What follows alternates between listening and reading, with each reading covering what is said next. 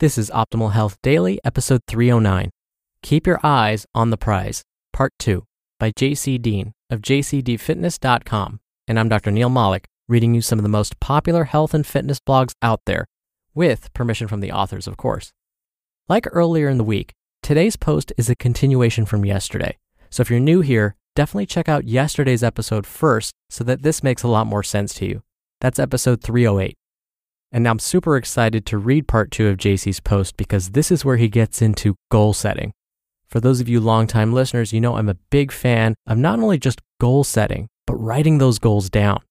So let's hear what JC has to say in part two of this episode as we optimize your life. Keep Your Eyes on the Prize, Part 2 by JC Deen of jcdfitness.com. Goal setting for the physique conscious. While I wish this muscle and strength building process took only a few short weeks, or that we could go pop a pill and wake up the size of Jay Cutler, I'm afraid those ideas are nothing but lustful infatuations. What we must realize is while this road will have its fair share of bumps, bruises, and periods where you get royally pissed off at your rate of progress, it's certainly a pursuit worthy of your time and hard work. I promise. The problem I noticed most frequently is a lack of goals or purpose. What's your reason for training? You should be utterly honest with your answer. Do you wish to compete as a bodybuilder? Do you have aspirations to set a local powerlifting record? Or do you simply want to impress your girlfriend? Regardless of your reasons, I encourage you to figure them out. Once you know what you're training for, you can begin to think about what you'd like to accomplish. The first step in the goal setting process is deciding exactly what it is you'd like to do. In order to bench press twice your body weight, you must first assess your current situation. How far have you come and how far do you have to go? Is it realistic to add 60 pounds to your bench press in six weeks or six months? What happens after you reach your goal? Do you continue making progress, aiming for another believable benchmark, or do you actually regress for lack of training related goals? The second step is to think about oneself as an individual. How are you built? Do you naturally carry a decent amount of lean body mass? Are you naturally skinny with small joints? Have you recently shed a lot of body fat and are consumed with worry about the possibility of regaining the weight? You'll have to make an honest, objective judgment about your goals and how realistic they are for you.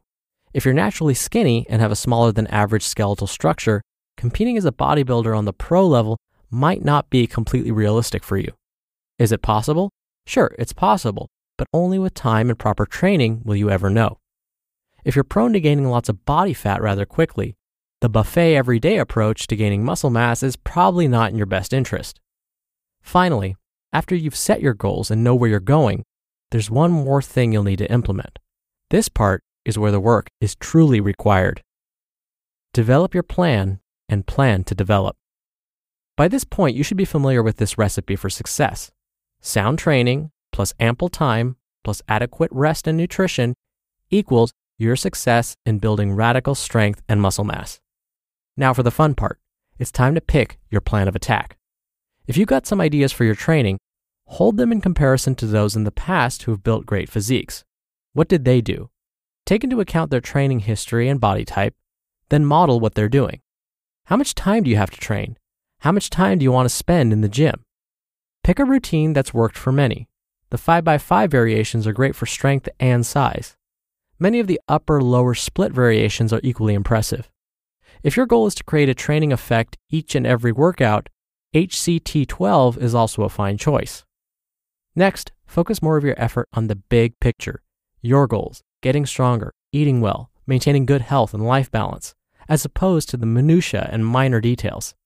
There's no need to worry about whether or not you're eating too much protein in one meal or if you miss a workout due to the occasional family or work related obligation.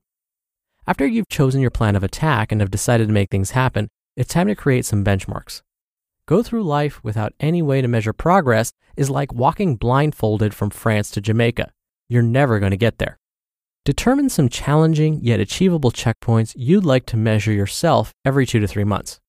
If your chin ups are weak and you set a goal to do 20 reps with your body weight, give yourself a deadline and then test how much better you are in 8 to 12 weeks. If you started out only doing 5 or 6 and end up doing 17 to 18 during your testing period, you may not have reached your actual goal but you've made a ton of progress. Your original goal won't be but a few weeks away, if that. The same ideology applies to all aspects of your training. The most important part is to remain objective and realistic. If something's not working, it's time for a change. If you've been on the same routine for six months and are still progressing, there's no need to change it up. In other words, don't try to fix what isn't broken. In the end, reaching your goals is all about maintaining a long term perspective as well as a practical approach. Figure out what you want, create a plan to get there, and most importantly, keep your eyes on the prize. You just listened to part two of the post titled, Keep Your Eyes on the Prize by JC Deen of jcdfitness.com. Now, earlier this week, I talked about gaining perspective. I love that JC mentioned to not always focus on the minutiae, like how much protein did I get with this snack and this meal, and how much total did I get each day. Getting caught up in those kinds of details can actually hinder your progress.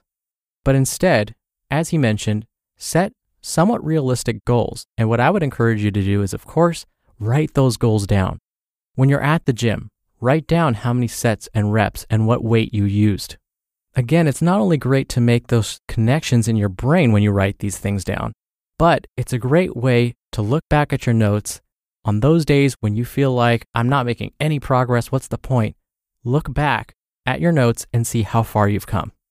If you shoot for the moon but only reach the stars, you've still gone a long way. Now, before I go, if you want to meet some like minded people and participate in bonus book giveaways and a lot more, come join our Facebook group. You can search for Optimal Living Daily Podcasts in Facebook to find us and request access. Or use the shortcut link. It's oldpodcast.com slash Facebook. All right, that's it for Thursday's episode. I'll be back tomorrow for our usual Friday Q&A, so stay tuned for that where your optimal life awaits. Hello, Life Optimizer. This is Justin Malik, creator and producer of this show and Optimal Living Daily, the brother podcast of this one. Literally, I'm Dr. Neil's brother. If you like the format of this show, you'll love Optimal Living Daily too, where I also read to you from blogs, but cover other topics like personal development, finance, and minimalism from bloggers like Derek Sivers, The Minimalists, Zen Habits, and many more. So for more amazing content read to you for free, come subscribe to Optimal Living Daily too, and together we'll optimize your life. You've been listening to Optimal Health Daily. Be sure to hit the subscribe button to stay up to date on each new episode and head to oldpodcast.com. That's oldpodcast.com for a free gift, as well as more actionable tips and resources to help you maximize your potential. Thanks for joining us, and remember, your optimal life awaits.